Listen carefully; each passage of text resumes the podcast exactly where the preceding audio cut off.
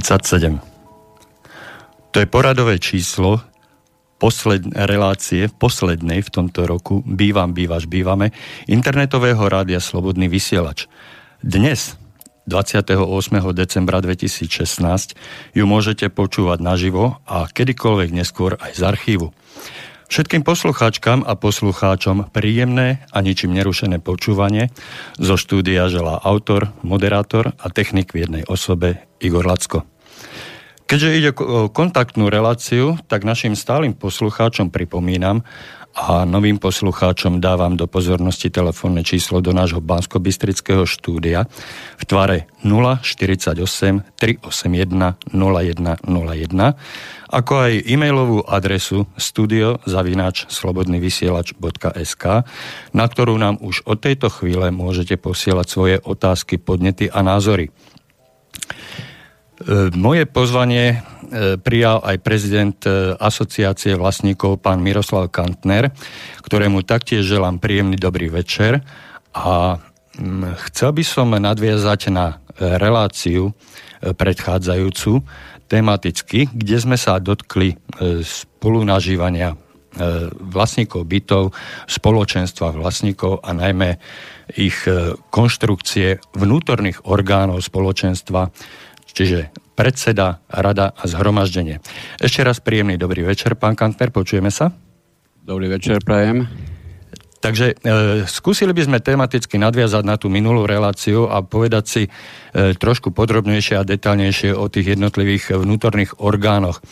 E, myslím, že sme sa tam dosť e, obšírne venovali e, otázke a mm, kompetenciám predsedu a úlohu, úlohe predsedu spoločenstva ako jedného z vnútorných orgánov, ktorý má riadiť, zabezpečovať e, chod, život v spoločenstve. E, mohli by ste, poprosím vás, zhrnúť v stručnosti to, čo sme si povedali, prípadne nadviazať na veci, ktoré sme opomenuli z časových e, dôvodov, sme nestihli. No, my sme v poslednej relácii e, preberali e, iba niektoré ustanovenia priamo do zákona, do zákona ktoré sa e, týkajú predsedu spoločenstva s tým, že e, naozaj ide o pomerne, pomerne širokú problematiku, čoho, čoho asi následkom bolo aj to, že sme dostali viacero odpovedí, pardon, otázok do náš, na náš e-mail aj v tomto vianočnom čase, ktoré sa e, ešte podrobnejšie sústreďovali na niektoré záležitosti, ktoré buď sú v zákone, zákone riešené veľmi nešťastne, alebo sú tam nejakým spôsobom voľnému štandardnému oku predsedu nejaký, nejako nedostupné.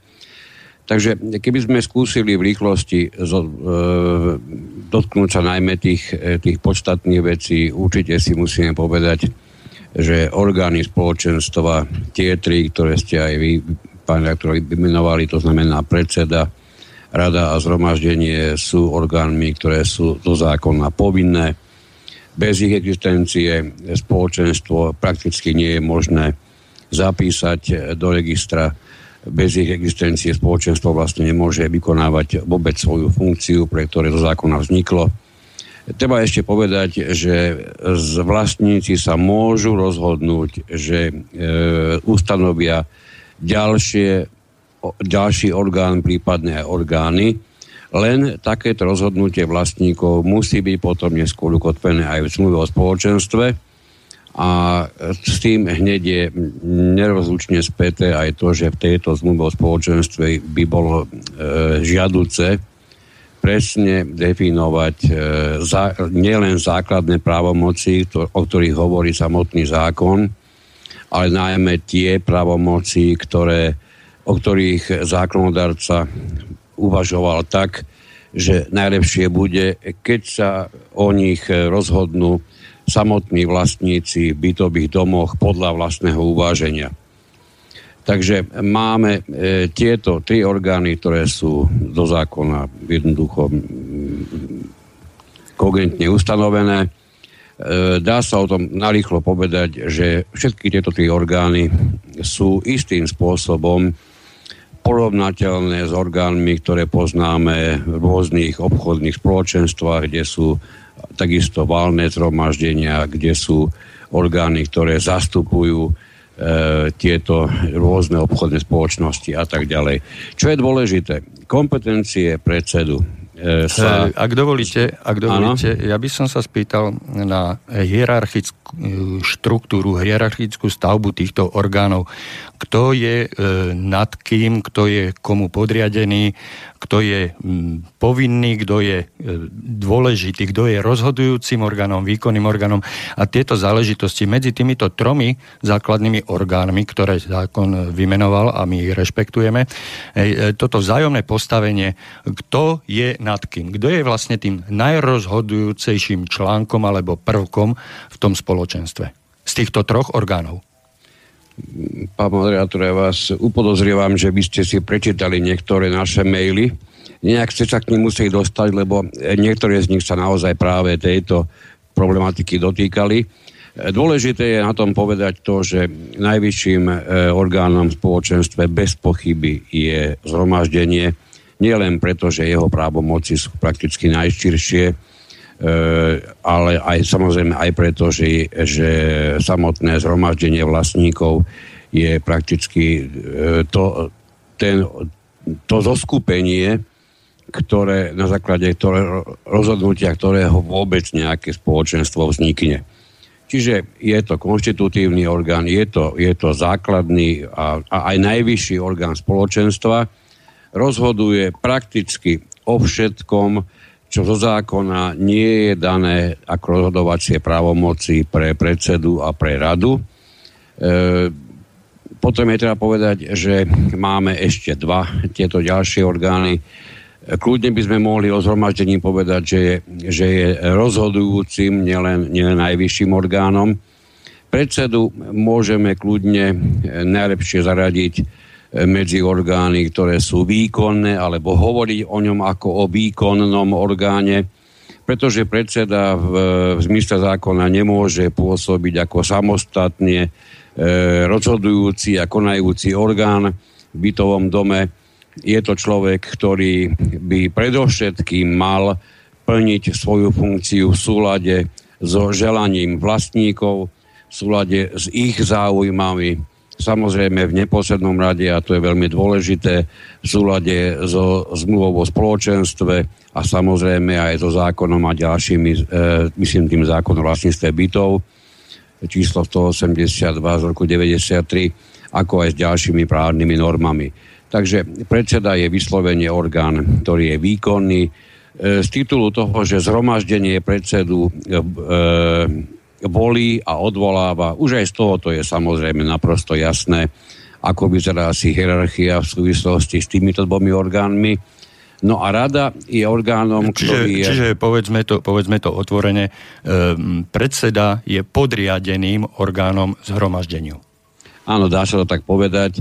E, aj keď isté právomoci predseda má, e, zo skúseností vieme, že najlepšie je zabezpečiť spoločenstvo tak, aby tie rozhodovacie právomoci predsedu jednoducho boli čo najviac zúžené, pretože v poriadne funkčnom spoločenstve, kde sa zaujímajú vlastníci o dianie bytových domoch, je, sa všetko, čo sa o tom dome rozhoduje, prenáša na rozhodovanie zhromaždenia, čiže vlastníci sú informovaní, informovaní vlastníci na to potom rozhodujú a ich rozhodovanie v praxi naplňa svojou činnosťou samotný predseda.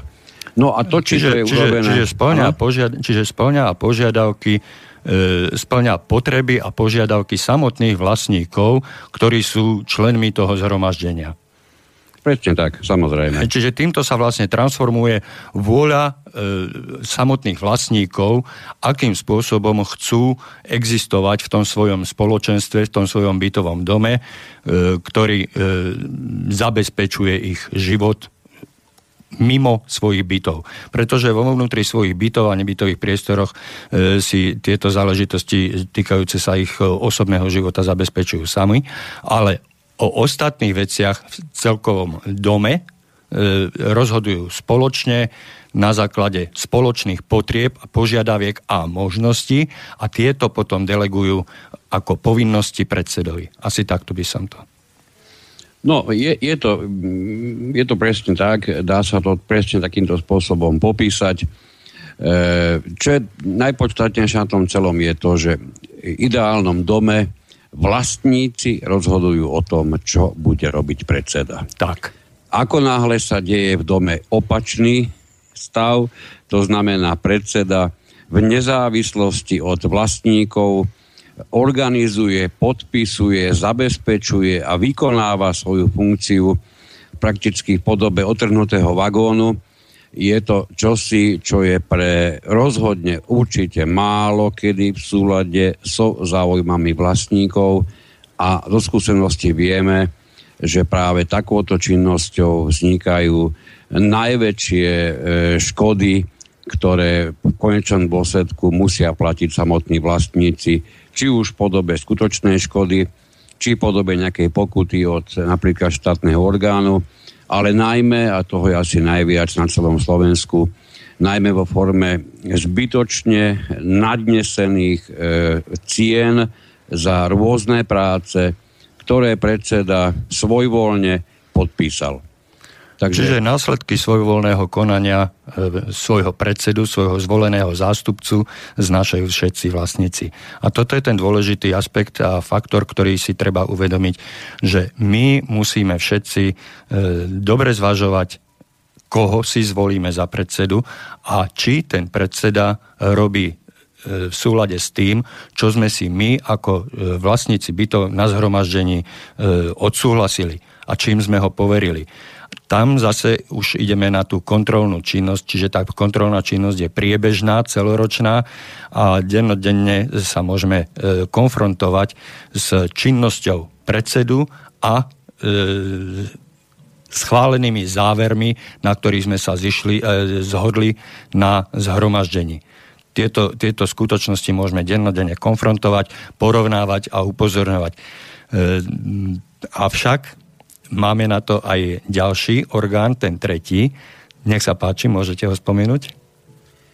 No, na to, aby vlastníci mali čo najväčšiu istotu, že e, napriek tomu, že nie sú znali ani z rôznych zákonných úprav, ani nie sú znali účtovníctva, ani nie sú znali možno žiadnych technických e, dôležitých vecí, ktoré, e, ktoré sú potrebné pre rôzne technické zariadenia v takých bytových domoch, Napriek tomu títo vlastníci by sa mohli spolahnúť, že e, tieto činnosti za nich e, na patričnej úrovni bude kontrolovať rada, ktorá je, ktorá je úplne samostatným orgánom e, s tým, že jej úloha je vyslovene kontrolná.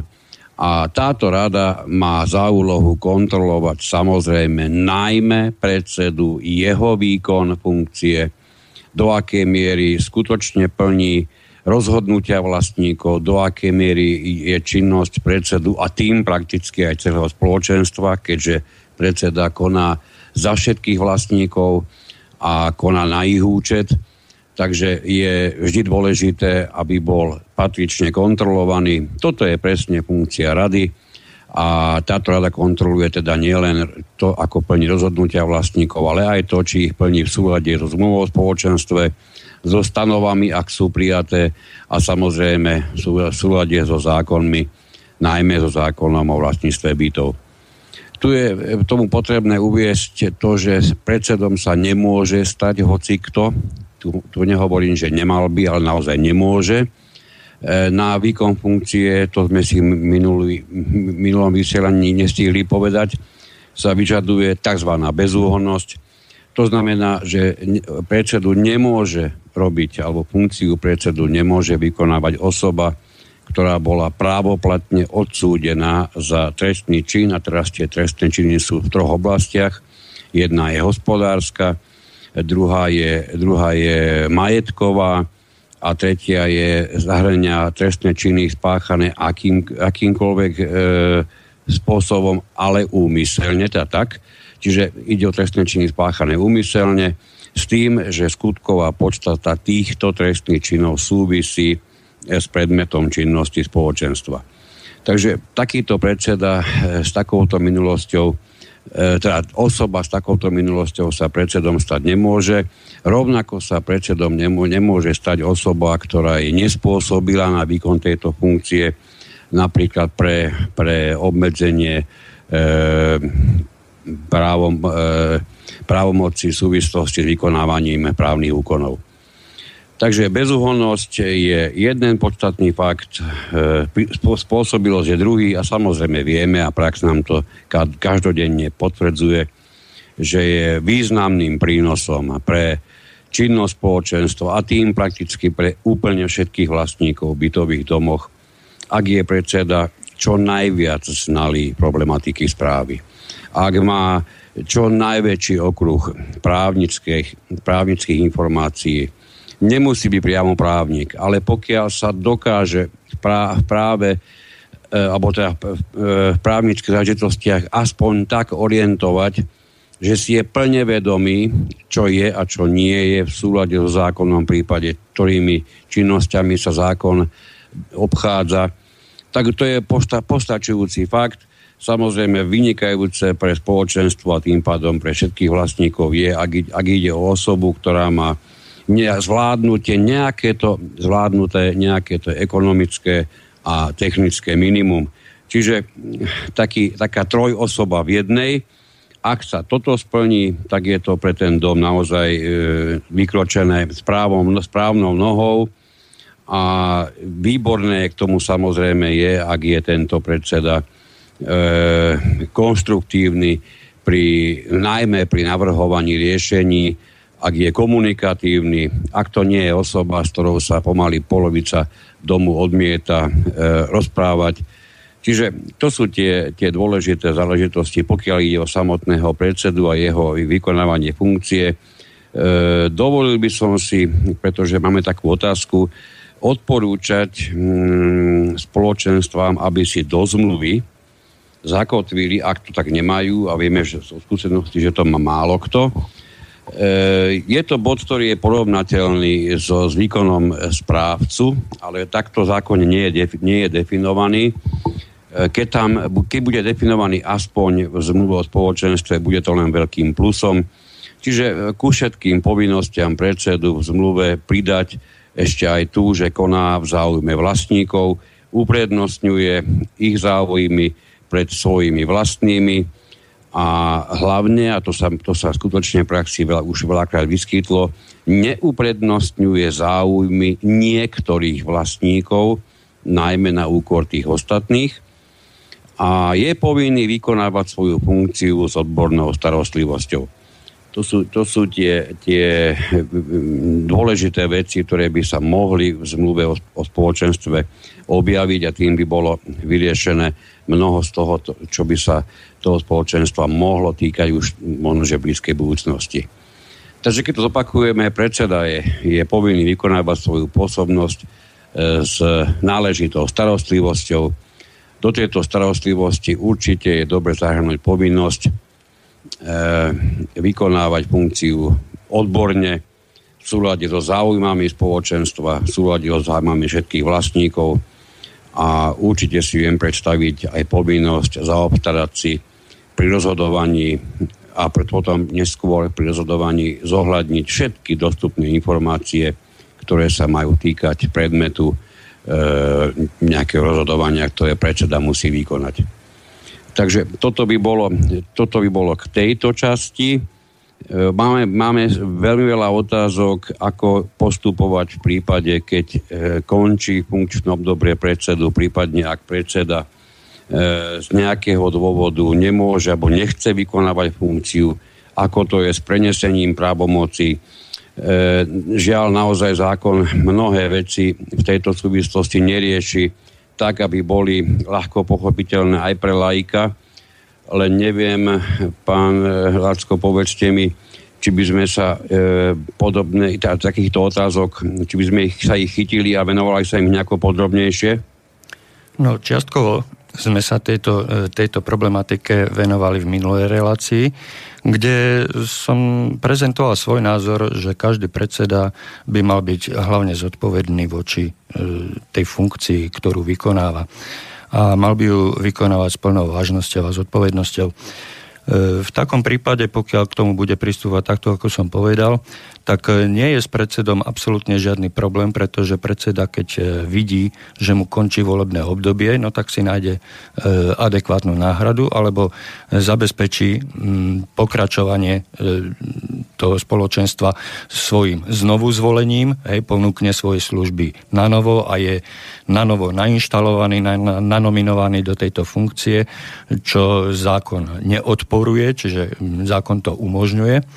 A v prípade, že takýto predseda nie je zodpovedný, no tak e, musia byť zodpovedné tie kontrolné orgány, ktoré ste spomenuli ako radu.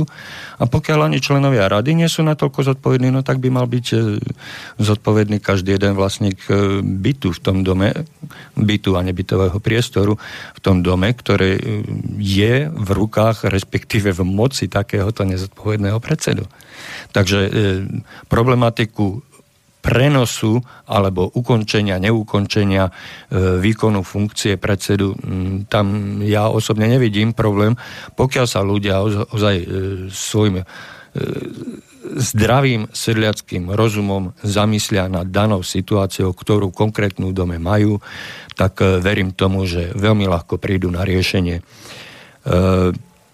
Tam som chcel povedať ešte jeden faktor, jeden moment, e, alebo upozorniť, vyzdvihnúť, vypichnúť ho von, že v samotnom zákone je napísané, že e, zhromaždenie ako ten najvyšší rozhodujúci a výkonný orgán spoločenstva volí a odvoláva predsedu. Takže tí členovia zhromaždenia keď vidia, že ten predseda si neplní svoju funkciu, majú právo a dokonca psiu povinnosť takéhoto predsedu odvolať vo vlastnom záujme, pretože e, nikto zvonka do toho ich spoločenstva nepríde a nepovie, viete čo, tohoto predsedu, keďže vám robí zle, musíte odvolať. To, to nikto nemá ani právo a ani povinnosť a čo koho do toho zvonka. To sú záležitosti vždy interné, vnútorné, týkajúce sa všetkých vlastníkov bytov v bytovom dome. Niekomu tá práca, ten výkon funkcie toho predsedu môže vadiť viac, niekomu menej. No a podľa toho sa treba aj v tom baraku správať. A ak to mne absolútne nevadí a piatim susedom to vadí, no tak nech sa ozvú tí piati susedia.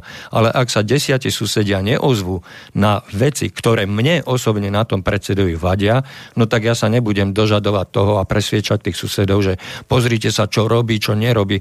No tak dám podnet na tú kontrolnú radu, na, tú, na, tú, na ten kontrolný orgán, ktorým je rada, dám podnet, nech preskúmajú túto záležitosť, nech, nech skontrolujú, či moje zdanie je e, e,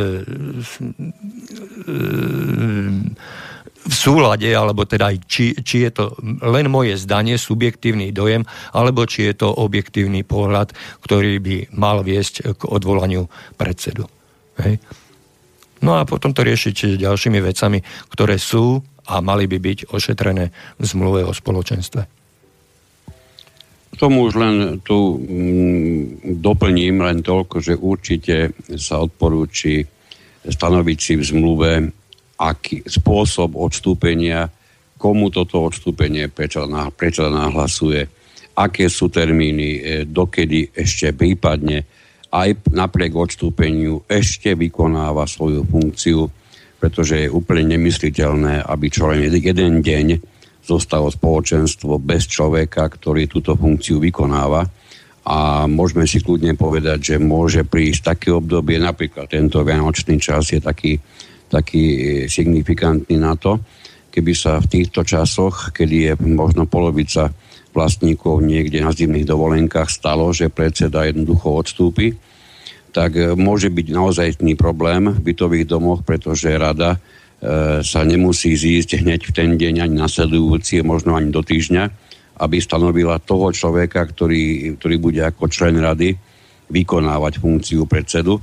Čiže preto je veľmi dobré si do zmluvy zakotviť, napriek tomu, že sme si plne vedomi, že funkcia predsedu je dobrovoľná, pre istotu aspoň nejakých 10-14 dní po plánovanom oznámenom odstúpení predsedu je tento ešte povinný svoju funkciu vykonávať. Samozrejme, tu sa ťažko budeme baviť na takéto úrovni v prípade, ak e, je skutočne objektívny dôvod, napríklad choroba, hospitalizácia v nemocnici a podobné, ktoré, ktoré nedovolia tú funkciu vykonávať. E, v tejto, v tejto otázke, ktorú ste nastolili, by som nevidel e, problém alebo dôvod riešiť túto otázku nejak horúcou ilou alebo okamžite, okamžite, pretože akýkoľvek problém so, s predsedom nevznikol z hodiny na hodinu, zo dňa na deň.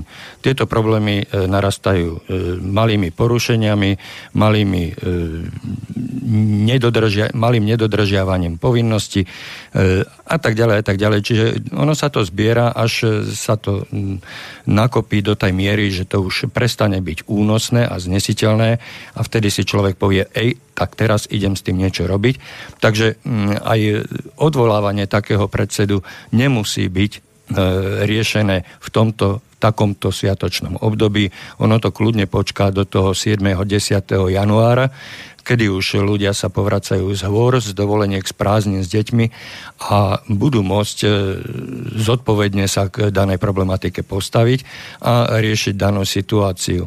Pokiaľ ide o nejaké nestíhanie termínov, tam už som povedal, e, buď e, ten predseda vie, že mal skončiť a teda zvolá tú schôdzu na zvolanie, zvolenie nového predsedu pred skončením jeho funkčného obdobia, ktoré má e, zo zákona dané. Alebo teda pokiaľ túto ambíciu a iniciatívu ten predseda nemá, no tak to urobí za neho e, rada alebo minimálne štvrtina vlastníkov v dome. Hej, túto kompetenciu tí vlastníci v dome majú pokiaľ nereaguje prvý orgán, druhý orgán, no tak vlastníci ako členovia e, zhromaždenia majú na to kompetenciu zo zákona danú. Štvrtina vlastníkov zvolá schôdzu a riešia danú situáciu predtým, než skončí mm, súčasnému nešťastnému predsedovi funkčné obdobie. A zvolia si miesto neho nového predsedu. Hej. Keď si ho zvolia pred skončením e, funkčného obdobia súčasného predsedu, e, keď si zvolia nového predsedu, no tak tento nový predseda na základe rozhodnutia e, bude oprávnený konať v mene vlastníkov ako nový predseda, bude zapísaný zápisnične ako e, relevantne zvolený za predsedu a tento, tento zápis sa zanesie na registračný orgán, ktorým je mm, e, na, na mestskom alebo na krajskom úrade zriadený e, register spoločenstiev vlastníkov a táto zmena sa zapíše. Takže mm, nie je potrebné niektoré, teda tieto veci spojené s e, nekvalitne vykonávanou prácou súčasného predsedu riešiť horúcou ilou zo dňa na deň. Mm, dokonca by bolo vhodné si na to nechať e, viacej času a zvážiť tú najlepšiu variantu riešenia daného problému podľa konkrétnej situácie, ktorá v tom danom dome je a možnosti, ktoré mm, vlastníci bytov a nebytových priestorov v tom konkrétnom dome majú. No, mali sme e, jednu, jednu veľmi zaujímavú otázku, ktorá úzko súvisí s výkonom funkcie e, predsedu a tá smerovala k tomu, či predseda môže byť zamestnancom. Takto znela otázka, asi je tým myslené, či môže byť zamestnancom spoločenstva. No v praxi e, si dovolím povedať, že nedoporučujeme, dokonca si myslíme, že to ani nie je správne ak spoločenstva uzatvárajú pracovné zmluvy alebo rôzne dohody o vykonaní práce s osobami, ktoré vykonávajú funkciu predsedu, už len z toho dôvodu, ak všetko ostatné pominieme, e, tak môžeme hovoriť o tom, že ako náhle predseda je zamestnanec, tak vykonáva svoju prácu prakticky za mzdu. A mzda to je neodmysliteľný znak závislej práce, Takže tu by, e, tu, by, tu, by, tu by určite bolo čosi, čo nie je žiaduce, keď ešte k tomu pridáme aj to, že predseda je orgán, ktorý koná v mene vlastníkov, tak si skúsme predstaviť, ako by to asi vyzeralo. E, on by dokonca mohol rozhodnúť o tom, že uzavrie pracovnú zmluvu sám so sebou, takže by vznikol pekný konflikt záujmov. Čiže nedoporučujeme určite sa touto, týmto spôsobom vydať. A to ani nehovoríme o, tie, o tom, že je tam veľmi veľa nejasností, ktoré priniesli ešte samozrejme aj zákony o sociálnom a zdravotnom poistení a všetkého, čo s tým súvisí.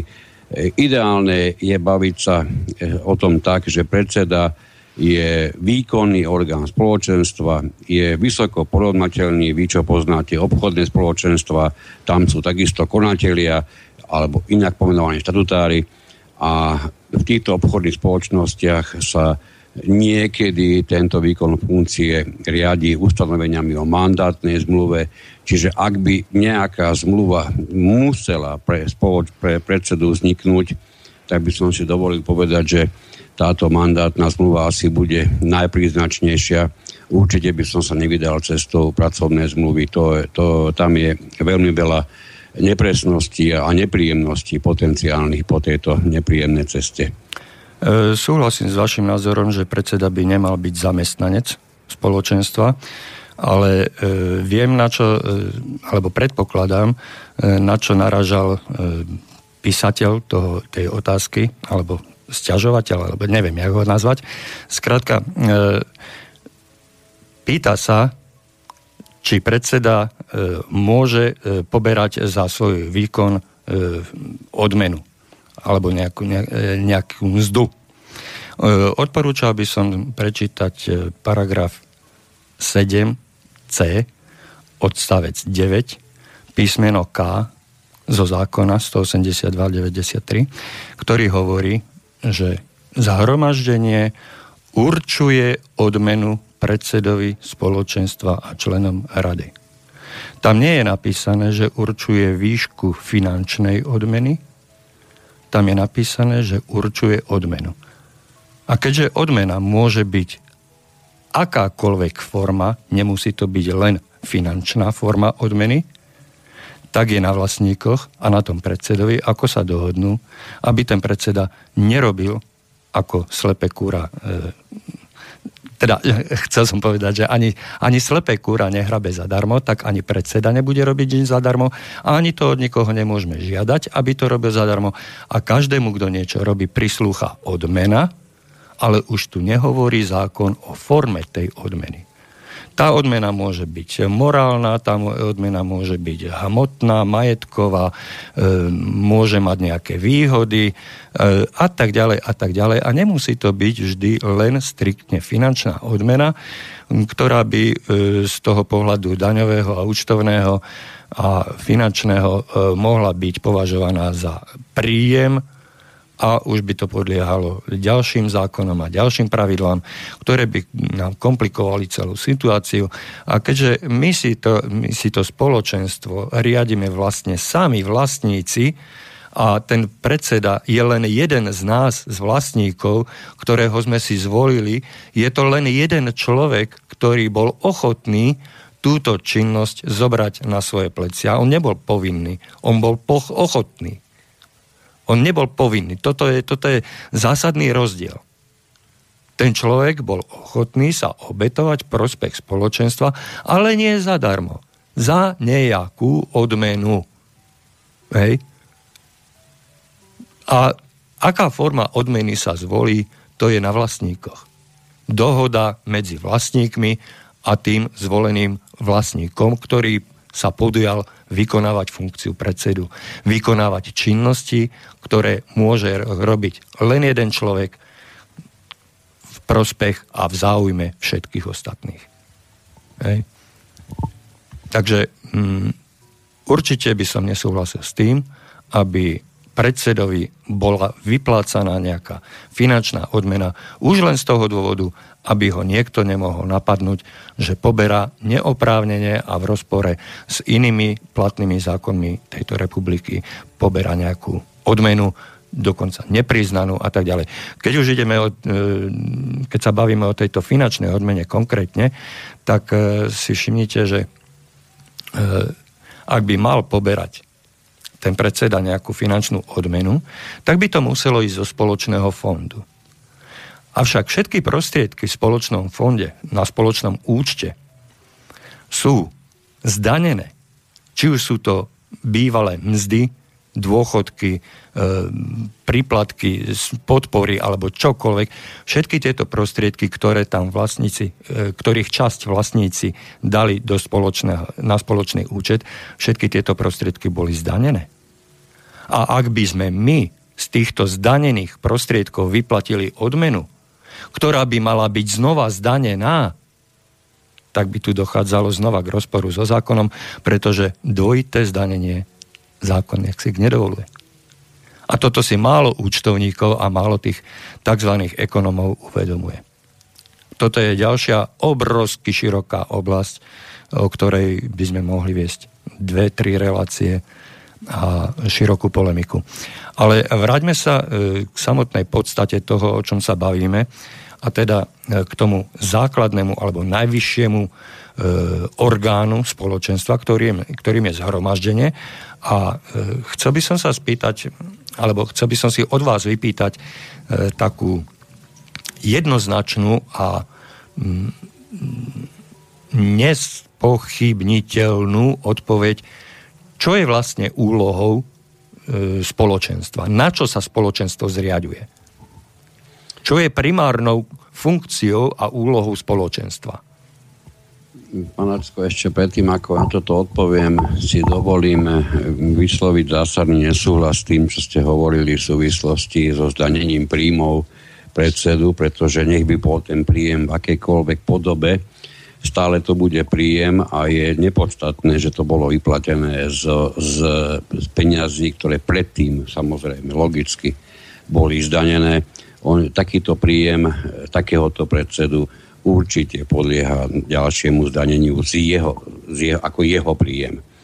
Ale to nechcem o, o tom dlho hovoriť, to len narýchlo. Ešte jednu vec som zabudol, mám ju tu poznačenú, aby mi úplne nevypadla. E, v súvislosti tiež to bolo s jednou otázkou. E, do zmluvy určite doporúčime, alebo odporúčime zahrnúť ustanovenie, podľa ktorého predseda oznámu, oznámi svoje odstúpenie. Čiže bavíme sa teraz o tom dobrovoľnom odstúpení. Keď sa jedného pekného dňa ráno prečíta zobudí a povie si, že už nechce viac robiť tú funkciu, jedno, aký je tomu dôvod. Čiže dajme tam, dajte si do zmluvy ideálny stav, aby bol takéto odstúpenie povinný nahlásiť rade. Tá následne na to je povinná v nejakom zmysluplnom termíne zvolať zhromaždenie, vypísať voľby nového predsedu a kľudne do toho môžete zahrnúť aj to, že právne účinky odstúpenia tohoto predsedu nastanú až po zhromaždení. To, z toho samozrejme vyplýva, že dovtedy tento predseda svoju funkciu naďalej vykonáva, aj keď musíme povedať, že v tejto chvíli už nedobrovoľne. To, aby sme predišli rôznym e, nuansám, ktoré sa pri najmä pri odstúpení predsedu môžu v praxi vyskytnúť.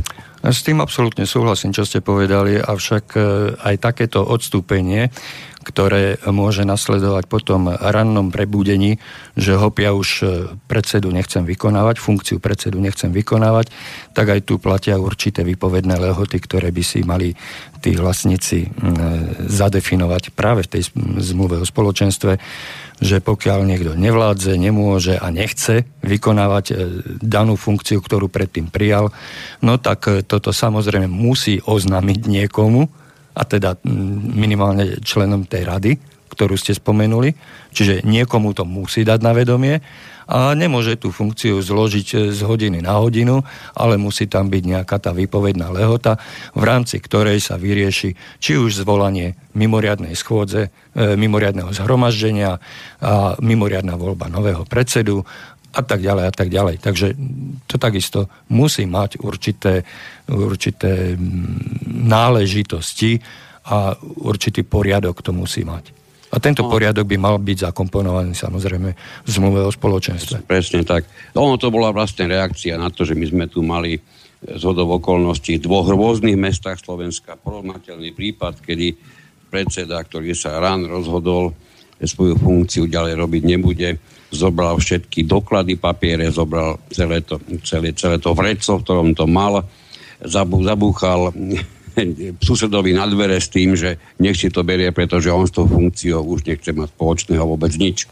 Takže no, keď, ale máte, tieto, keď ale... máte v zmluve takéto ustanovenie, máte potom o to ľahšiu, ľahšiu možnosť prípadne e, vy, vyvolať určité konsekvencie voči takto postupujúcemu predsedovi. Samozrejme nezodpovedne. No bohužiaľ, bohužiaľ tieto, túto konkrétnu situáciu riešime dnes e, v stave alebo v dobe, keď e, tieto veci neboli ani nadefinované zákone, ani tak, tak, zakomponované v zmluvách a my ich musíme riešiť ad hoc vtedy, kedy sa vyskytnú a musíme hľadať rozumné a logické riešenia a ponúkať vlastníkom, ktorí e, túto situáciu a tieto záležitosti doteraz neriešili, pretože ju neboli povinní riešiť, nestretli sa s takouto situáciou, takže sa s ňou ani nezaoberali No a keďže, keďže e, musíme tieto veci e, dávať do poriadku spätne a so spätnou platnosťou, tak si musíme povedať aj to,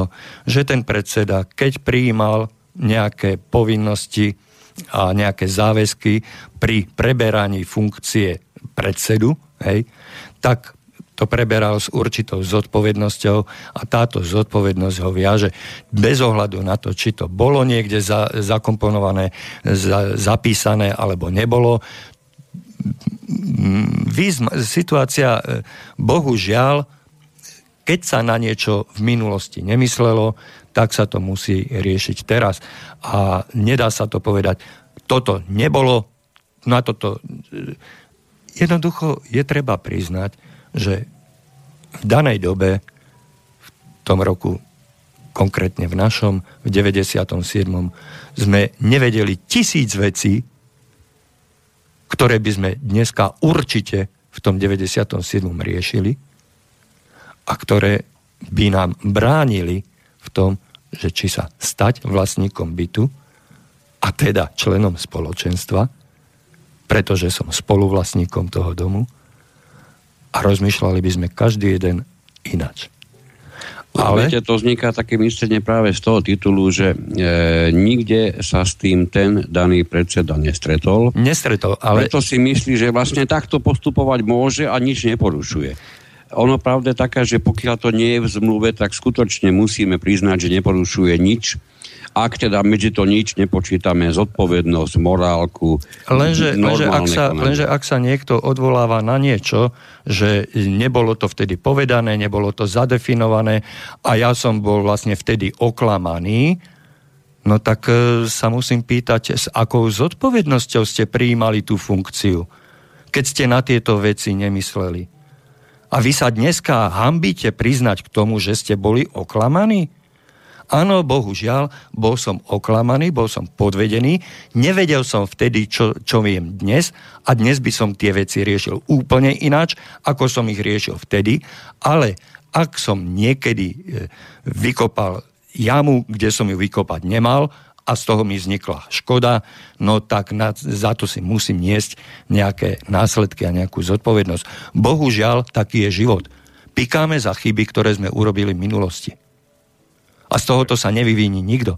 V tom dome, v tom dome sa totiž nevyvíni nikto z ničoho. Pretože v tom dome existujete, koexistujete všetci spolu. A teda všetci musíte dať hlavy dohromady, aby ste sa všetci mali dobre. A ak má niekto nejaký nápad, o ktorom, a nie, nie nejaký podnet, o ktorom my tu v tejto relácii nehovoríme, a myslíte si, že by to m, pomohlo vyriešiť situáciu konkrétnu v konkrétnom dome, v konkrétnych 50, 100 domoch, v 20 iných mestách, tak nám to povedzte, napíšte nám to. A hľadajme spolu riešenia. Lebo ja tvrdím od samého začiatku, prijatím zákona 182 lomeno 93 sme boli podvedení všetci. Toto bol jeden generálny, obrovský podvod. Najväčší podvod na nájomníkoch bytov a nebytových priestorov v bytových domoch a bytových družstvách. Pretože bolo nám predané niečo v zlatom pozlátku, dostávate obrovskú hodnotu za mizerných 20, 30, 15 tisíc, získavate majetky v hodnote niekoľko 100 tisícov, tak boli by ste hlúpi, že to nekúpite. Ale nikto vám nepovedal, akú zodpovednosť na seba preberáte. Nikto vám nepovedal, vtedy neprizvukoval, že pozor, ak sa staneš vlastníkom bytu, staneš sa spoluvlastníkom domu. A tam som smeroval e, tú otázku, ktorú som vám pre, položil predtým, čo je vlastne poslaním toho spoločenstva. Poslaním toho spoločenstva je zabezpečiť prevádzky schopnosť bytového domu, ktorý je v spoluvlastníctve všetkých vlastníkov bytov a nebytových priestorov. Čiže je to spoločná vec, spoločná povinnosť, spoločná, spoločná kliatba, ja neviem, spoločný damoklov meč, pretože keď je tam treba niečo urobiť, tak sa nemôže urobiť na, na základe rozhodnutia jednotlivca, ale na základe spoločného rozhodnutia. Vy sa musíte zísť, vy to musíte spoločne odfinancovať z vašich peňazí, zo spoločného účtu, do ktorého každý jeden vkladáte peniaze. A toto vám nebolo povedané v tom 93., keď bol príjmaný zákon. Toto všetko vám bolo zamlčané. To, aké problémy dnes vidíme okolo seba, vyplývajúce zo spolužitia, respektíve zo spolu nežitia v bytových domoch, pretože v tých bytových domoch sa dneska nespolu, nespolu nažíva, hej, tak, tak tieto problémy, keby ste vedeli dopredu, tak mnohí by ste si tie byty nekúpili. Lebo by ste neboli schopní prebrať zodpovednosť za to spoločné rozhodovanie. Asi takto. Takže Pýtam sa znova, akému účelu slúži spoločenstvo vlastníkov? Aký primárny cieľ je existencia spoločenstva? Je to tam napísané. Správa bytového domu. Čo je správa? Zabezpečovanie údržby, oprav a modernizácie bytového domu tak, aby tie byty tam mohli existovať, aby tí vlastníci bytov ten bytový dom mohli užívať. Aby bol ten dom užívateľný. Čiže toto je hlavným poslaním a jedinou úlohou celého spoločenstva. Zabezpečiť opravu, údržbu, prípadne modernizáciu toho domu. Z akých prostriedkov? No z prostriedkov ľudí, ktorí v tom dome žijú, ktorí v tom dome bývajú a to sú tí vlastníci bytov a nebytových priestorov. A oni, teda vy, sa musíte, chtiac, nechtiac, poskladať na konkrétnu opravu, na konkrétnu údržbu, pretože pokiaľ vy si nezabezpečíte konkrétnu údržbu, konkrétnu opravu, tak vám to nezaplatí nikto. Ak si vy neurčíte termín opravy, no tak vám to neurčí nikto. Tá deravá strecha vám bude tiesť ďalej. Tá špina na schodišti bude ďalej, pokiaľ sa vy nerozhodnete, že s tým niečo urobíte. A záleží to len a len na vás. Na nikom inom. Toto, keby ste boli vedeli v 93., tak ja vám garantujem, že 80% ľudí, ktorí sú dnes vlastníkmi bytov, by si ten byt za týchto podmienok nikdy nekúpili. To vám garantujem. No je pravda, u nás sa stala e, z vlastníctva bytov až taká takmer mantra, a výsledkom čoho je aj vinou toho, čo ste povedali a s tým sa dá len e, do bodky súhlasiť, výsledkom toho snaženia vtedajších pánov, ktorí pritom boli a rozhodovali, pretože to boli najmä páni, je stav, ktorý je vysoko nežiadúci, neželateľný. Máme najvi, najmenší počet nájomných bytov, možno v celom, celom, na celom kontinente. A ten stav je spôsobený samozrejme nielen tým, že sa nestávajú nové nájomné byty, ale, ale najmä tým, že prakticky celý dovtedajší stredobčajúce množstvo bytov bolo vlastne na základe tohoto zákona o vlastníctve bytov a bytových priestorov prevedené do osobného vlastníctva. Takže máme dnes dvoj, trojgeneračné rodiny, bývajúce v jedných bytoch, v jednom, v jednom byte. Na, to všetko sú následky toho, že je veľmi málo bytov nájomných a samozrejme s tým úzko súvisí ich premrštená cena. Asi všetci máte v rodine niekoho, kto by sa rád osamostatnil. A najmä vo väčších mestách sú s tým spojené nemalé finančné náklady, pretože dnes zabezpečiť nájom je skutočne veľmi vysoká finančná hodnota. E, pán Katner, ja som trošku pozabudol na e, naše pravidelné hudobné prestávky. Ťaháme takmer hodinu. E, navrhujem, dajme si chvíľočku prestávku hudobnú. Necháme našich poslucháčov chvíľu pouvažovať o tých veciach, o ktorých sme sa doteraz bavili a po pesničke sa vrátime.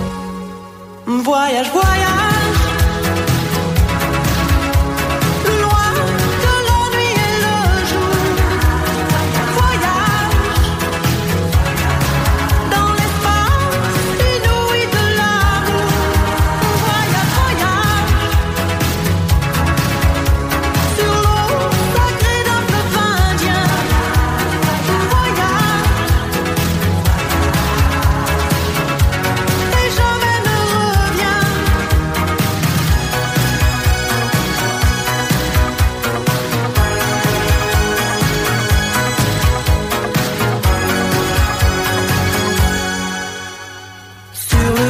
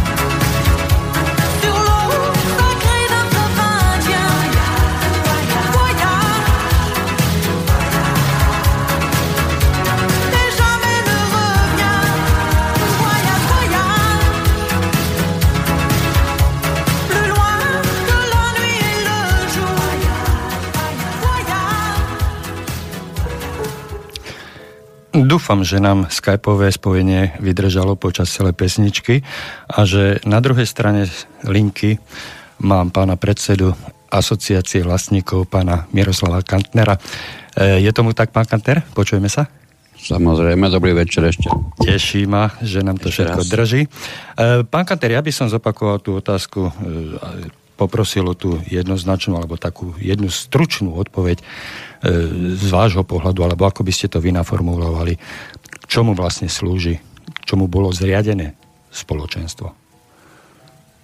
Riešené je to priamo v zákone, konkrétne paragrafe 6, kde je jasne ustanovené, že sa na správu domu zriaduje spoločenstvo vlastníkov bytov a nebytových priestorov. A takisto v tomto istom paragrafe je jasne ukotvené, že správa domu je obstarávanie služieb a tovaru. A potom by sme ešte išli do podrobnosti, ale keďže ste chceli stručne, tak zostaneme pri tom, že správa domu je obstarávanie služieb a tovaru. A údržby oprav. To už je potom, potom by sme mohli ísť, že týmito službami a tovarmi, alebo tovarom, zabezpečuje spoločenstvo pre vlastníkov práve tieto, prevá, práve tieto údržby, prevádzkové práce a opravy a služby spojené s tým, že sa nejaký ten byt užíva, alebo samozrejme nebytový priestor. Zaujímavé, že tu sa dostávame my dvaja do nejakého takého mini konfliktu, pretože e, ja to vidím tak, že spoločenstvo bolo založené hlavne na to, aby bola zachovaná existencia a prevádzky schopnosť toho bytového domu. Čiže hlavne preto, aby bola zabezpečená údržba, prevádzka a modernizácia e, opravy toho domu.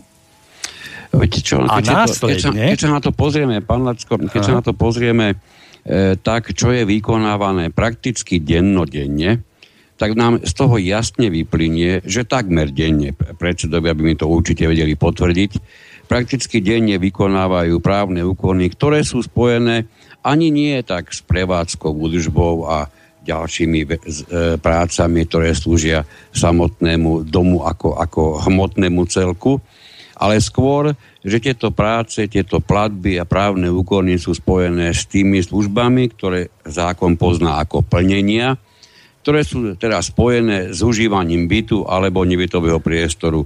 Či už je to dodávka vody, či je to dodávka tepla a ďalších a ďalších tovarov. Súhlasím, súhlasím, ale všimnite si, že je to tam medzi riadkami napísané, že zabezpečuje služby a vy ste to niekde v našich rozhovoroch pomenovali, tovary a služby, hej, ako teplo, vodu a e, rozúčtovacie služby a tak ďalej a tak ďalej, hej, že zabezpečuje vlastníkom bytov.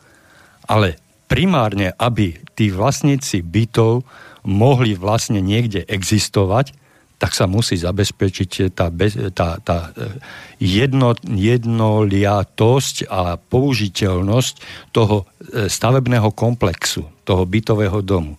Čiže ten dom musí byť najprv prevádzky schopný, hej, aby tí vlastníci sa vôbec do, toho bytu, e, do tých bytov mohli nasťahovať a aby im následne mohli byť poskytnuté služby. Čiže prioritne a primárne e, je funkcia a úloha spoločenstva. E, môžeme sa na to dívať aj z rôznych pohľadov. Ja to tvrdím z môjho pohľadu, že prioritná úloha a podstata samotnej existencie spoločenstva je zabezpečiť prevádzky schopnosť a užívateľnosť toho bytového domu. Pretože bez toho by ako som už povedal, neboli vnútri ani tí vlastníci a nebolo by komu poskytovať tie doplnkové služby, ktoré môžu byť e, rôznej, rôznej kvality, rozsahu a množstva. Hej. Ja si dovolím tomu len s úsmevom poznamenať, že e, ja v Bratislave určite a najmä Petržalke poznám také bytové domy, ktoré by sa pravdepodobne podľa toho, ako vyzerajú, mohli kľudne zajtra v úvodzovkách presťahovať niekam k Dobronxu. Čiže o údržbe a o prevádzke veľmi no, hovoríte o bratislavských, áno? Áno, samozrejme. nie, nie o košických. Nie, nie, nie. Ja, ja si netvrdím, nedovolím si tvrdiť, že tak dobre poznám ešte iné mesta. V Bratislave skutočne prakticky nie týždňa, kde by sme sa v nejakom tom bytovom dome na žiadosť vlastníkov neocitli, čiže máme to, ako sa hovorí, obchodené naozaj už veľa. A sú domy, kde naozaj je viditeľné, že do tej údržby a prevádzky, nechcem povedať, že, že, že by vlastníci neplatili, ako do toho samotného fondu, ale z toho fondu, ako si tie peňažky niekde ostali skysnuté a tie, tie bytové domy niektoré skutočne vyzerajú veľmi ošarpano, veľmi zúfalo. A napriek tomu si dovolím povedať, že tí vlastníci existujú, pretože všetky tie ďalšie služby k ním sú dodávané a samozrejme, a to je tiež súčasť správy, e, ak by sa neviedol účet domu v banke, no tak by to celé kompletne veľmi rýchlo skončilo, pretože ten dom by nebol, alebo teda tí vlastníci by neboli schopní za tie jednotlivé služby a práce zaplatiť. Čiže do tej správy bez pochyby musí, plat, musí patriť aj to vedenie, vedenie účtu e, niektorej z bank, a samozrejme, ako náhle ide o platby vlastníkov, vždy vznikajú a prakticky asi neexistuje bytový dom, kde by sa nejaký ten e, dlžník, nejaký ten človek s nejakými menšími či väčšími nedoplatkami nevyskytol. Čiže samozrejme aj toto je bez pochyby činnosť, ktorá je spojená so správou, plus ešte ďalšie činnosti, ktoré sú, ktoré, ktoré vlastne môžeme povedať, že úzko súvisia s užívaním domu ako, ako celku. Pán Kanter, vy ste človek, ktorý zažil aj predchádzajúcu formu správy bytových domov, teda pred rokom 89. A viete mi povedať, prečo v tom období nebolo toľko neplatičov, ako je neplatičov dnes? No, Vtedy to boli nájomníci. Boli ale tí nájomníci si nedovolili neplatiť. Každý mal nejakú prácu, no, každý mal nejaký príjem. Nebolo toľko exekúcií a ja sa priznám, že ja si nepamätám naozaj do roku 89 vôbec o nejaké exekúcii, ktorú by som niekde vo svojom, vo svojom okolí, e, v okruhu svojich známych a priateľov, prípadne, nedaj Boh, rodiny zaznamenal. Toto všetko sú záležitosti, ktoré sú akýmisi nežiadúcimi a nechcem voliť výdobytkami, ale s prievodnými faktami o faktormi tejto doby, kedy najmä naozaj tie exekučné činnosti, ja som sa kde dočítal, iba v rýchlosti poviem, na Slovensku je prakticky štvornásobne viac exekúcií ako napríklad v Čechách, e, kde je o polovicu viac e, obyvateľov, ale zároveň o polovicu menej celkových exekúcií ako počtu Čiže toto všetko vstupuje, či my chceme, či nechceme do, toho, to, do tejto celej problematiky. A je to veľmi smutné konštatovanie, že celá tá prax, e, ktorú ste začali, e, ktorú ste popísali vy, ako prevod vlastníctva do, do teda bytu, do, súkromného, do súkromných rúk, je naozaj sprevádzaná aj týmito, aj týmito účinkami. Nedá mi ešte jednu vec, aby som nezabudol na ňu počas prestávky nás kontaktoval jeden z vlastníkov a s, s veľmi dobrou pripomienkou, že by, sme, že by sme mohli najmä tým mladším e, vysvetliť, čo vlastne je nájomný byt, pretože pre nich e, sa táto, toto pomenovanie spotvorilo a do, do, do čoho si, a čo dnes znamená, že ide o byt v súkromnom vlastníctve, ktorý nejaký ten vlastník neraz e, vlastniaci viacero takýchto bytov prenajíma. Takže toto rozhodne nie je byt, o ktorom sa dá hovoriť, že je to byt nájomný, pretože aj vy, pán Lacko, aj ja som si zažil éru, kedy všetky byty, také, aké boli v nájme, alebo dané do nájmu, e, alebo teraz veľmi, veľmi veľkú väčšinu tých bytov vlastnilo, či, vlastnila či už obec, alebo boli podnikové. Proste oni boli vo vlastníctve e, týchto veľkých celkov, a boli prenajímané e, nájomcom. Takže v žiadnom prípade neišlo o byty, ktoré sú ako dnes e, v súkromnom vlastníctve. E, neviem, či som správne pochopil tú otázku, ale ja nájomný byt považujem za nájomný každý jeden, ktorý nie je môjim vlastníctvom. Každý jeden byt, v ktorom ja môžem bývať za určitých podmienok, ktoré som si dohodol s vlastníkom toho bytu. A či je tým vlastníkom súkromná osoba, nejaký Joško Mrkvička, alebo je to mm, obec e, e, malá horná, alebo je to mesto Bratislava, staré mesto Bratislava, alebo mesto Petr, časť Petržalka, pokiaľ je ten byt vo vlastníctve mesta, obce, tak je to, a ja v ňom za určitých podmienok zmluvne dohodnutých s vlastníkom bývam, tak som tam nájomník. V byt vo vlastníctve je len ten, ktorý vlastním. No, e, to je posudzované z vášho uhla pohľadu, keď berieme do úvahy, že nájomné byty sú stavané na celom svete. E, asi v súvislosti e, so zabezpečením bývania najmä tých e, menej dobre situovaných rodín, myslím tým samozrejme finančný príjem, tak je jasné, že že tu ide o najmä takéto byty, ak teda opominieme byty, ktoré sú vyslovene ešte aj dnes ako chápané ako služobné, to znamená najmä rôzni ľudia na istých, s istými funkciami získavajú aj právo užívať, užívať nejaký byt. Aj takýto byt sa chápe ako nájomný.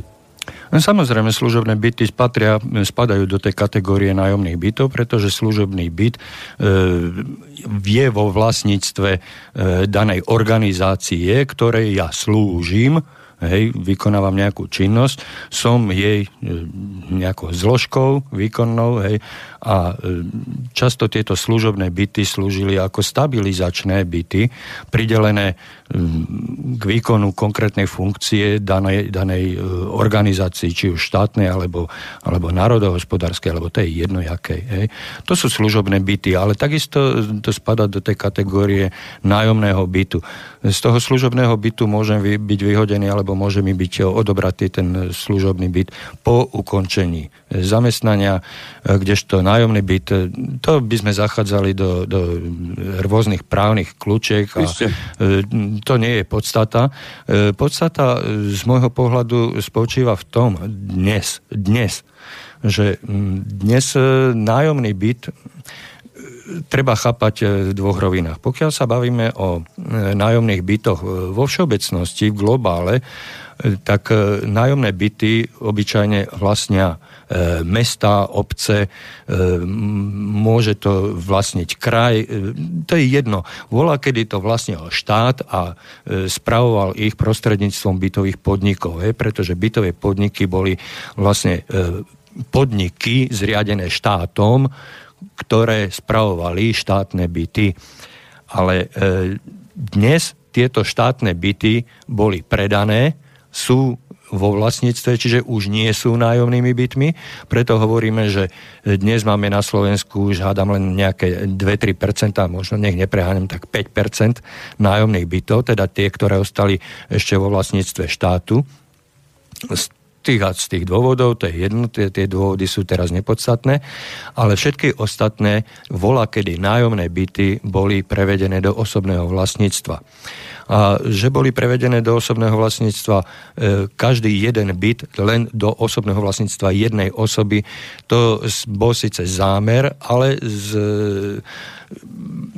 možnosťou využívania rôznych kľúčiek a, a, a podvodov a e, zákonných nejasností, za akých sa prevádzali tieto byty, sa stali aj také prípady, že jedna osoba sa dostala k viacerým bytom, dneska je e, vlastníkom 5, 10, 15 bytov a správa sa v nich ako vlastník a prenajímateľ a tieto byty prenajíma svojim nájomníkom za ním stanovených podmienok, ale v tomto prípade už nemôžeme hovoriť o nájomných bytoch, pretože e, z pohľadu, z pohľadu štátu sú tieto byty nevyužiteľné. Z pohľadu mesta sú tieto byty v, vo vlastníctve jednej konkrétnej osoby nevyužiteľné. E, pokiaľ hovoríme o nájomných bytoch e, využiteľných štátom, obcov, fabrikou, firmou, tak e, to sú tie vlastne e, stabilizačné byty, ktoré tu boli postavené e, pod, pod fabrikami, teda z prostriedkov fabriky a prípadnej štátnej dotácie, ale zabezpečovali, zabezpečovali tú možnosť, že tieto byty boli bolo možné kedykoľvek opustiť, zmeniť nájomníka zo dňa na deň. E, bolo, e, týmto spôsobom bola totiž zabezpečená e,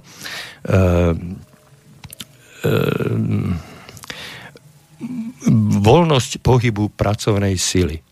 Lebo keď vás firma, dajme tomu, ja neviem, zo Zlatých Moraviec Kalex presunula niekde do vedľajšej firmy, do, do vedľajšieho okresu, tak vám pridelila byt, tam ste nájomníctvo zrušili, tam vám bolo nájomníctvo priznané a tieto byty boli zase posúvané. Skrátka s týmito bytmi sa dalo narábať v rámci potrieb e, spoločenských, národohospodárskych, kdežto e, dneska s, tým, s bytmi v osobnom vlastníctve takéto narábanie a nakladanie nie je možné.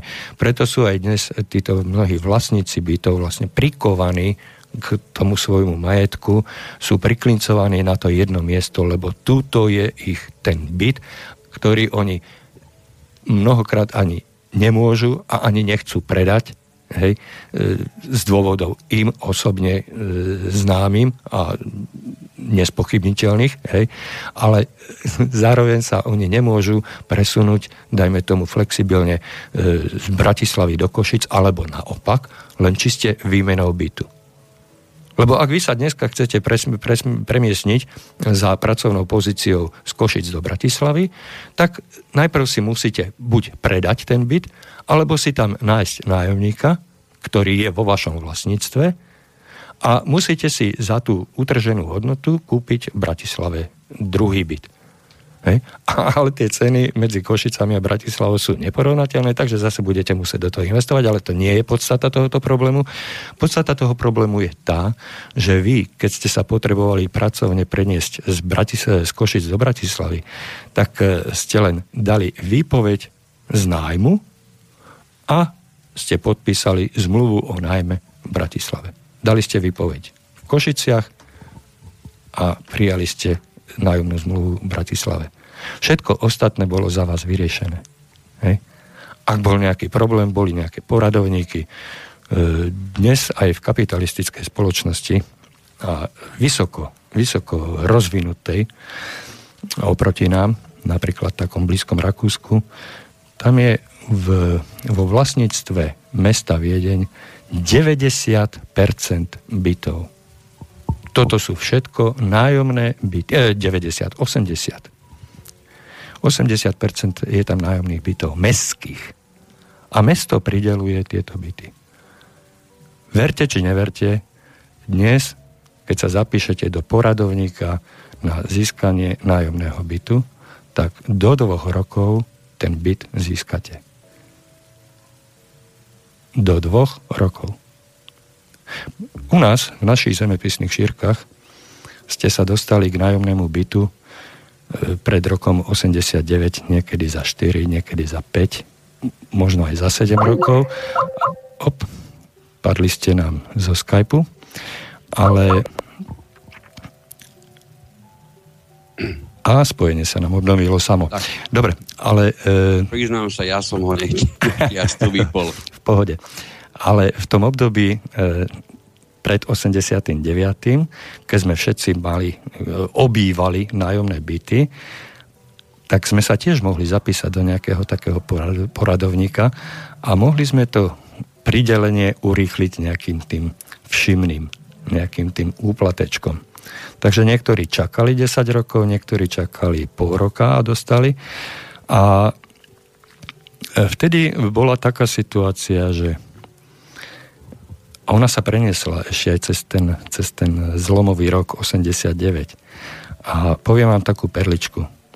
Ja keď som nastupoval sem do Banskej Bystrice na svoje pracovisko, na ktorom pracujem, kde pracujem dodnes, som nastupoval v 90. roku, tak e, môj zamestnávateľ mal od mesta pridelený určitý počet tzv. stabilizačných bytov, Vtedy to boli ešte nájomné byty, pretože to bolo pred rokom 80, 93. To boli nájomné byty a môj zamestnávateľ mi do 1,5 roka bol schopný ponúknuť byt na to, aby som ja tu ostal v Banskej Bystrici pracovať.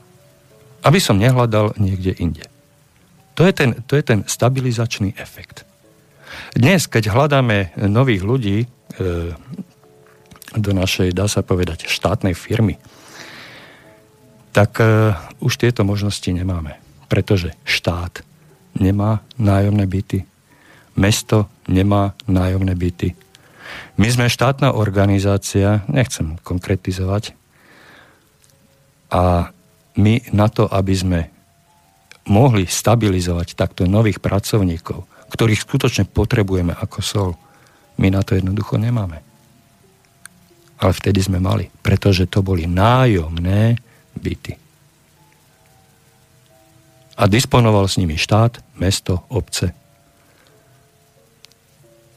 Dnes s tými nájomnými bytmi po väčšine disponujú vlastníci týchto bytov, ktorých je neviem, netrúfam si odhadnúť e, nejaké percento, ale e, nie je ich až tak veľa, aby sme ich mohli brať ako e, relevantnú väčšinu alebo, alebo nejakú relevantnú skupinu, ale ktorí určite majú vo svojom osobnom vlastníctve niekoľko bytov, ktoré prenajímajú a dnes si žijú vlastne z tohoto nájmu, pretože výšku nájomného si určujú oni sami a žijú dnes ako rentieri tzv. A to je zasa ďalšia oblasť.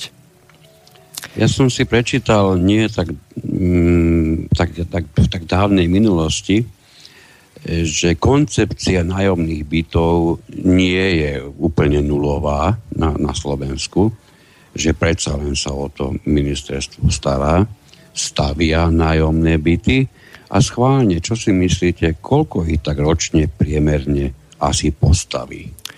Na no, celom Slovensku, čo myslíte? No celoplošne, celoplošne to neviem posúdiť, k týmto číslam som sa nedostal, ale e, dostal som sa, alebo teda do oka mi padlo nejaké také číslo, že v stredne veľkom meste bude v nasledujúcich 5 rokoch postavených až 20 nájomných bytov.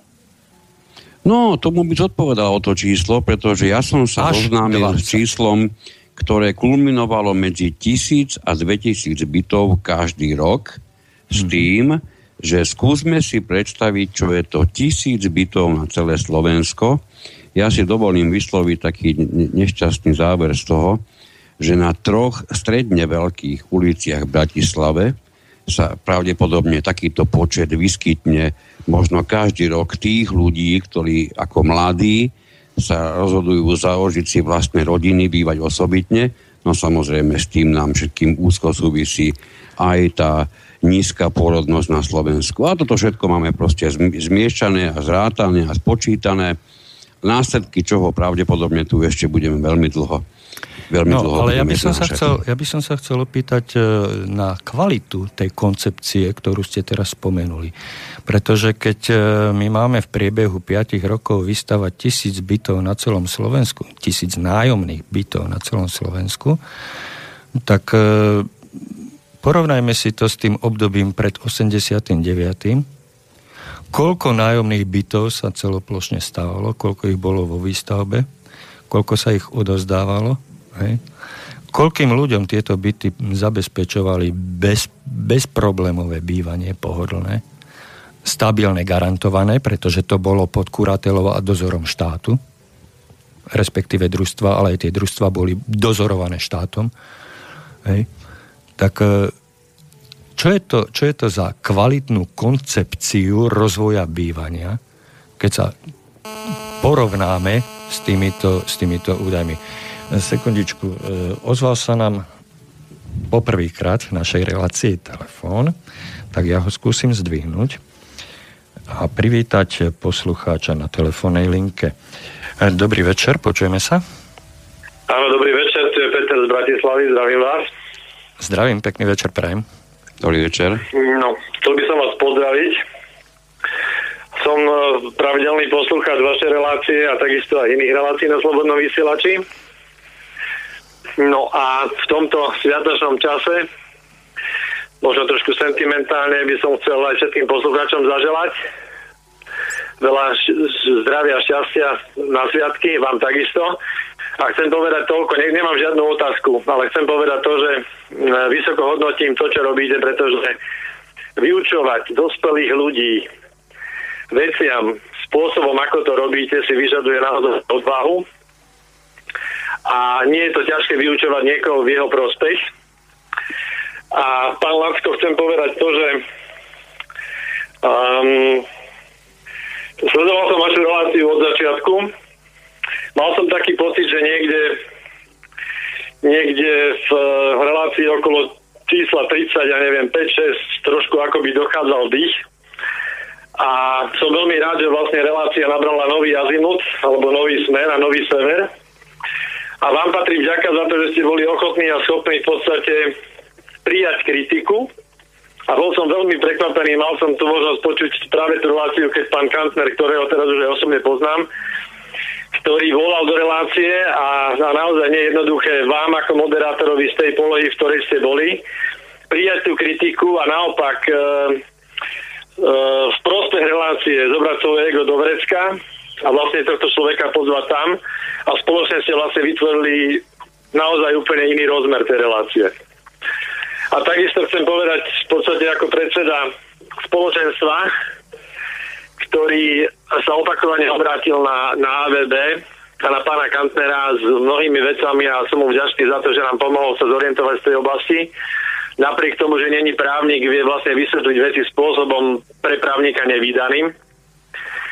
Um, že jednoducho naozaj robíte pre tých ľudí, ktorí si ani neuvedomujú, že potrebujú naozaj sa starať o svoj, o svoj majetok a vlastníctvo robíte naozaj neskutočnú robotu. Takže asi toľko, keby som mal nejakú otázku, tak uh, určite by som ju napísal, ale myslím, že v tomto čase medzi sviatkami by som to takto zhodnotil. Takže naozaj uh, veľká vďaka vám obidvom a chcem zaželať do relácie na ten budúci rok a verím, že budete pokračovať v tomto duchu. A chcem ešte povedať to, že vlastne otázku nemám aj preto, lebo komunikujem dlhšie s pánom Kanterom a s asociáciou vlastníkov bytov, takže nám pomohol vyriešiť veľa otázok a v podstate v úvodzovkách oslobodiť sa od uh, riešenia situácií so správcom, s bytovým družstvom a vlastne sme si vytvorili spoločenstvo a fungujeme na základe aj teda tých poznatkov a informácií od neho slobodne a riadíme si veci sami a je to naozaj iná kvalita.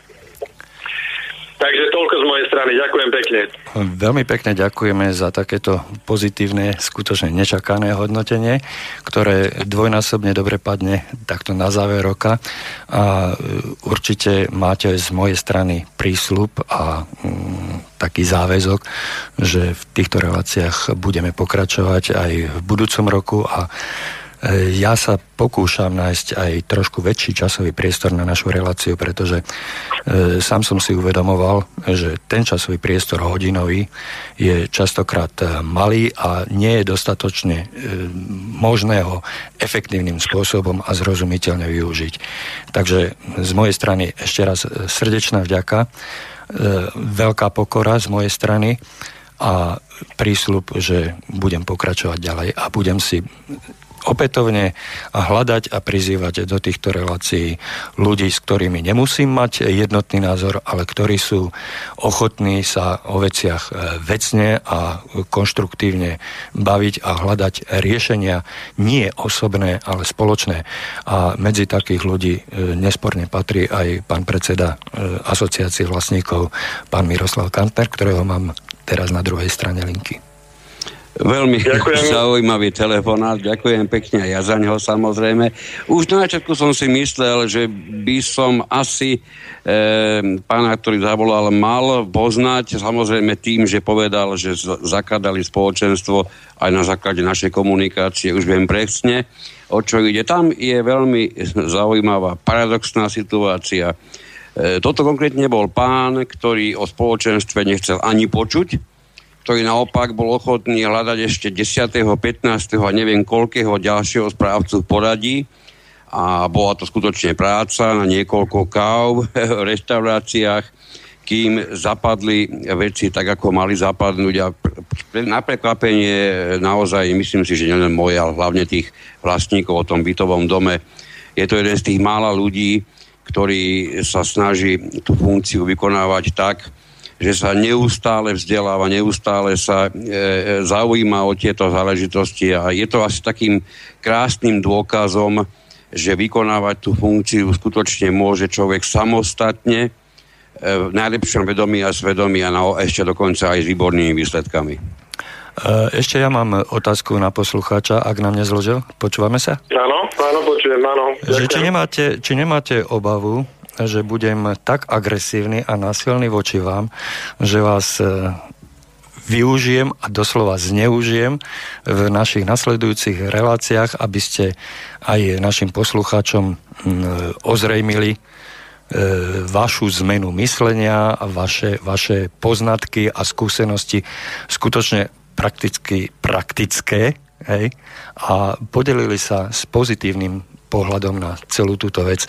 Mm, čo, čo, čo vyplýva z osobného zaangažovania sa pre spoločnú vec v záujme, v záujme toho jedného jediného domu. Ako to myslíte?